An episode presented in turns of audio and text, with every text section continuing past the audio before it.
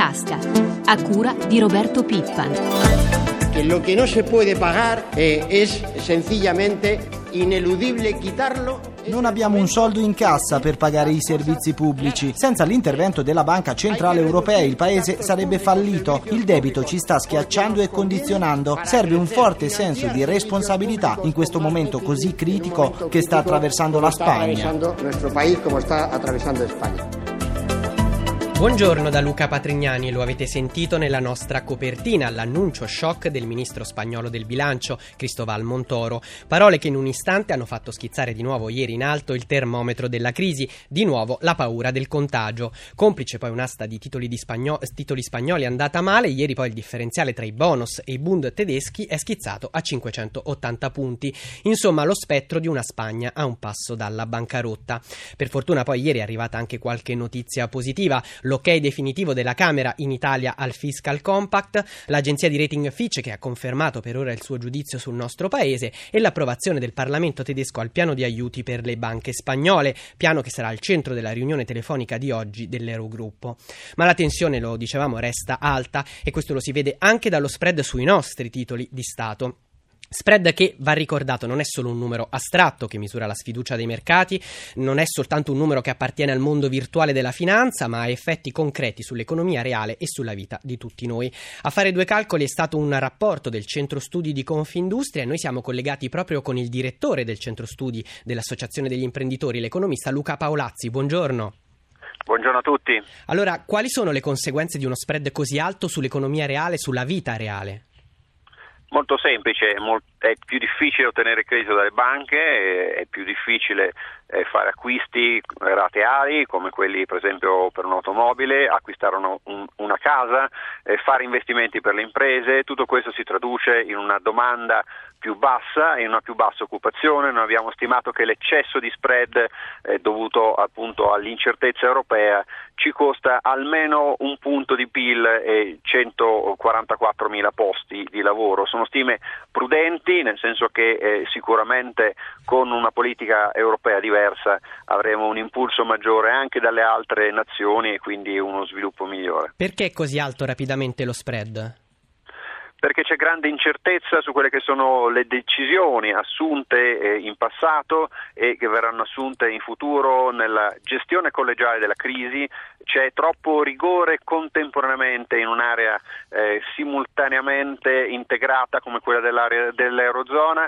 E in secondo luogo perché eh, i mercati a questo punto pensano che continuare solo sulla strada del rigore porti a un avvitamento fra finanze pubbliche, conti delle banche e eh, economia reale. Chiarissimo. Dicevamo dell'attesa dell'Eurogruppo di oggi, i 100 miliardi di euro per le banche spagnole, ora emerge che potrebbero essere usati non solo per gli istituti di credito, ma anche per acquistare i titoli di Stato spagnoli. Insomma, è una forma di nuovo salvataggio, è un nuovo salvataggio.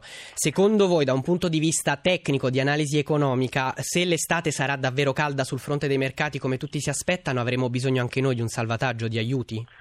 Guardi, vorrei sgombrare il campo da un termine. Qui non stiamo salvando i singoli paesi, qui stiamo salvando l'Eurozona, eh, perché senza l'Eurozona eh, sarebbero in difficoltà non solo le economie cosiddette periferiche eh, come l'Italia, la Spagna, il Portogallo, la Grecia, l'Irlanda, anche se l'Italia non è affatto periferica né dal punto di vista della sua potenza economica né dal punto di vista della sua stazza, ma eh, sarebbero in difficoltà anche i paesi cosiddetti core del nocciolo duro dell'area dell'euro come la Germania, l'Austria, la Finlandia, l'Olanda che pure è in gravissime difficoltà in questo momento e la Francia.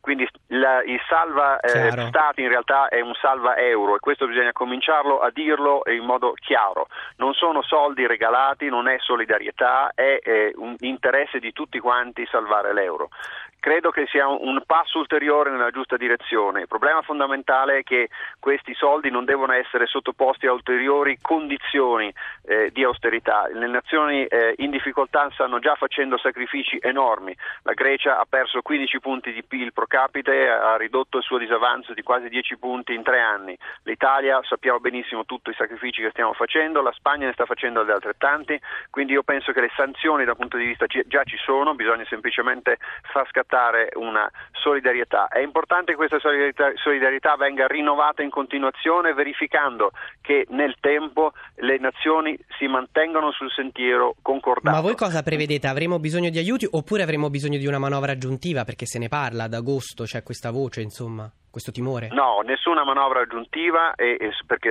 altrimenti peggioreremo le nostre condizioni, come ho detto poco fa, aiuti, ma io penso che non, non avremo bisogno di aiuti come nazione, avremo bisogno semplicemente di far funzionare eh, lo scudo eh, che riduca lo spread e credo che questo vada fatto, fatto eh, azionare non solo per noi ma anche per altre nazioni. Credo che, che da quel momento avremo una svolta radicale e positiva. Grazie mille allora a Luca Paolazzi, direttore del Centro Studi di Confindustria per essere stato con noi. Buona giornata. Buona giornata a tutti. E parliamo di fisco, record negativo per la pressione delle tasse sui cittadini onesti, record negativo per l'enorme economia sommersa, pari ad oltre il 17% della ricchezza nazionale. Sono i punti deboli del nostro paese che emergono dall'ultimo rapporto curato dall'Associazione dei commercianti Confcommercio. La nostra pressione fiscale reale, quella appunto che valuta anche il tasso di evasione, è dunque la più alta del mondo. Su questo sentiamo il presidente di Confcommercio Carlo Sangalli intervistato da Gelsomina Testa. Occorre pigiare in Europa e in Italia il pedale della eh, crescita. Per fare questo occorrono le riforme e tra queste certamente la riforma eh, fiscale che deve avere due obiettivi, quello della semplificazione di un barocco sistema fiscale e quella della riduzione della pressione fiscale perché oggi i contribuenti in regola arrivano a pagare un record fiscale che è quello del 55%. Qual è il suo giudizio? Giudizio sulla spending review? Bisogna fare una spending review senza eh, timidezze perché proprio il risultato di questa spending review, come ha consentito di annullare quest'anno il metodo dell'aliquota IVA, deve consentire anche di arrivare a ridurre una eh, pressione fiscale perché oggi la pressione fiscale è davvero insopportabile per le imprese e per le famiglie. Sulla crisi, sul fisco, sulla spending review e non solo, dopo aver sentito il parere delle associazioni associazioni di impresa, ora lo mettiamo a confronto come sempre con il punto di vista dei sindacati. Lo facciamo collegandoci con il nostro prossimo ospite, Luigi Angeletti, segretario generale della WIL. Buongiorno. Buongiorno a lei e agli ascoltatori. Segretario Angeletti, abbiamo sentito l'allarme di Confcommercio sul peso reale delle tasse e c'è chi pensa che la situazione sia ancora più critica. È il direttore dell'Agenzia delle Entrate Attilio Befera. Sentiamo assieme le sue parole e poi le commentiamo con Luigi Angeletti. Se sono tanti ad evadere, sono tantissimi quelli che non evadono e questi tantissimi sono quella maggioranza silenziosa che sopportano questo pagamento di 55%, secondo me in qualche caso anche di più, eh, qualche imprenditore mi ha parlato del 70%. Torniamo dunque in collegamento con Angeletti della Will. Allora, condivide queste stime, queste cifre? Queste cifre purtroppo corrispondono alla verità. Più è elevato il livello di tassazione, più posti di lavoro si perdono. La crescita della nostra economia senza la riduzione di tasse è una parola che non, purtroppo resterà tale. Quindi noi chiediamo con forza da molto tempo al governo di fare l'unica cosa che può concretamente rilanciare la nostra economia, ridurre le tasse soprattutto sul lavoro. E dove trovare i soldi per ridurre le tasse? Ad esempio con una patrimoniale? La patrimoniale significa semplicemente altre tasse. No, utilizzando due fonti. La prima, i soldi che si stanno prendendo dalla lotta all'evasione fiscale e dall'altra riducendo i costi della politica. Questi sono i due santuari, i due tesoretti che sono rimasti intonsi negli ultimi decenni. Bisogna ridurre tutta una serie di incentivi inutili o comunque di scarsa efficacia, eliminare questi sprechi e i costi della politica e con questi finanziare la riduzione delle tasse. Veniamo ora alla situazione produttiva del nostro paese. Tante le situazioni di crisi, le fabbriche, gli impianti in difficoltà, a rischio. Ieri avete avuto un incontro con il governo sul destino dello stabilimento siderurgico dell'Ilva di Taranto, messo sotto inchiesta per disastri ambientali, a rischio chiusura, con in pericolo oltre 5.000 posti di lavoro. Il ministro dell'Ambiente Clini ha detto che non si può perdere uno stabilimento simile. Ora il governo cercherà in tempi brevi 190 milioni di euro per la bonifica ambientale che possa dare un lavoro anche ai dipendenti. Voi cosa chiedete? Cosa vi aspettate? Noi ci aspettiamo che ci sia la consapevolezza che la perdita dello stabilimento di Taranto ha due effetti devastanti. Il primo per la città e per le Puglie che verrebbero veramente impoverite e subirebbero un colpo dal quale non si riprenderebbero mai più, ma soprattutto per il paese. Se noi facciamo chiudere, magari con 10.000 motivazioni, lo stabilimento più grande di tutta l'Europa, non ci sarà un imprenditore al mondo disposto a mettere soldi in Italia, quindi fare investimenti, creare occupazione e sviluppo. Sempre sul tema della necessità di preservare il nostro tessuto industriale, la cassa integrazione arriva anche nello stabilimento Fiat di Pomigliano. Temete che siano a rischio gli investimenti in Italia con questo mercato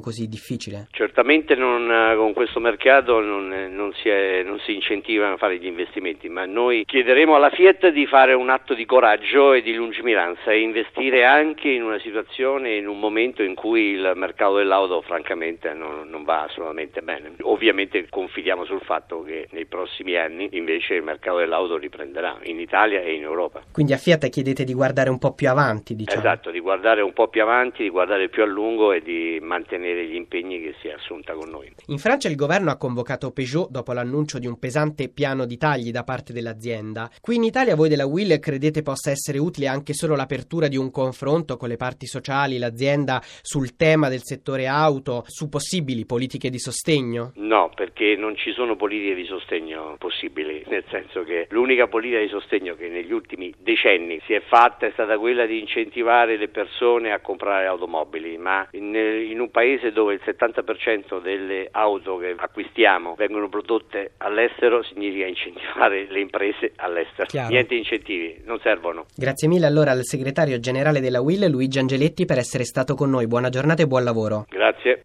Le difficoltà di accedere al credito per le aziende, dunque la difficoltà di ottenere finanziamenti, questo è un tema centrale in questa fase di crisi. Se ne è discusso ieri in un convegno al Senato della Repubblica dal titolo Le garanzie al credito per le imprese italiane, la crescita possibile.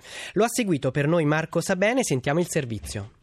Il tessuto industriale nel nostro paese è composto in larga misura da piccole e medie imprese e le piccole banche hanno svolto e svolgono spesso un ruolo centrale per il loro sostegno. Sergio Gatti è il direttore generale di Federcasse, Federazione Italiana Banche di Credito Cooperativo. La crescita è possibile se facciamo insieme bene cose nuove e cose vecchie. Anche il credito garantito deve essere fatto in maniera nuova. Quindi due parole d'ordine, evitare sprechi e quindi razionalizzare e semplificare l'accesso alle garanzie. Un ritorno alla fiducia dunque, ma non investimenti scellerati. Le parole di Giovanni Legnini e di Anna Bonfrisco, componenti della Commissione Vigilanza sulla Cassa Depositi e Prestiti e organizzatori del convegno. Cassa Depositi e Prestiti è andata via più assumendo un ruolo importante nel mercato finanziario, in diverse iniziative dello Stato, eh, io credo che debba essere rafforzato questo ruolo dentro un contesto che preveda appunto anche l'introduzione di strumenti di garanzia pubblica per le imprese sane del nostro Paese che possono e vogliono crescere. La virtuosità del modello italiano è dato anche dalla sua struttura economica così diffusa, molecolare sul territorio. E diffusa e molecolare è anche la presenza delle nostre banche. Da noi non tutto è devastato, dobbiamo solo migliorare alcune condizioni. Chi soffre di più sono le grandi banche in queste, anche perché più esposte ai rischi della speculazione finanziaria sui mercati azionari. Alle 7.53 minuti e 10 secondi, come sempre, prima di chiudere, un aggiornamento sui mercati. Ieri lo abbiamo detto, spread in lieve calo in finale di seduta, ma sempre a livelli molto alti, a 478 punti. Complici però i buoni conti trimestrali di alcune società americane, le borse sono riuscite comunque a chiudere in territorio positivo. Milano ha guadagnato quasi mezzo punto. Sentiamo quali sono invece le prime indicazioni che arrivano questa mattina dai mercati asiatici. Linea Alberto Barbagallo dalla redazione di Milano. Buongiorno, la borsa di Tokyo sta per chiudere con un ribasso adesso dell'1,39%, Hong Kong finora fa meno 0,07%, oltre che alla crisi del debito in Europa le borse guardano certo ai conti delle società maggiori, Microsoft ha annunciato un bilancio trimestrale in perdita ed è la prima volta, aumentano invece gli utili di Google. Intanto il calo dei consumi mondiali di energia conferma i timori di recessione globale. Completiamo il quadro con Shanghai e Singapore in calo di mezzo punto percentuale. Quali sono invece le previsioni per la riapertura tra poco dei mercati europei? A giudicare dai future sugli indici un avvio di seduta in moderato ribasso in borsa. Sul mercato dei titoli di Stato vedremo che effetti avrà la decisione dell'agenzia di valutazioni Fitch che ha confermato il rating di A- all'Italia pur mantenendo la preoccupazione per un possibile peggioramento. Fitch non ha seguito il ribasso operato di recente da Moody's, ha riconosciuto l'impegno del nostro Paese per ridurre debito e deficit e introdurre riforme strutturali. Infine un flash sui cambi, l'euro. L'euro si conferma sui livelli di ieri, 1,22,5 contro dollaro. Grazie a Alberto Barbagallo dalla redazione di Milano e grazie anche a Francesca Librandi e Alessandro Bonicatti per l'assistenza al programma. La pagina economica si chiude qui, da Luca Patrignani a tutti voi l'augurio di un'ottima giornata.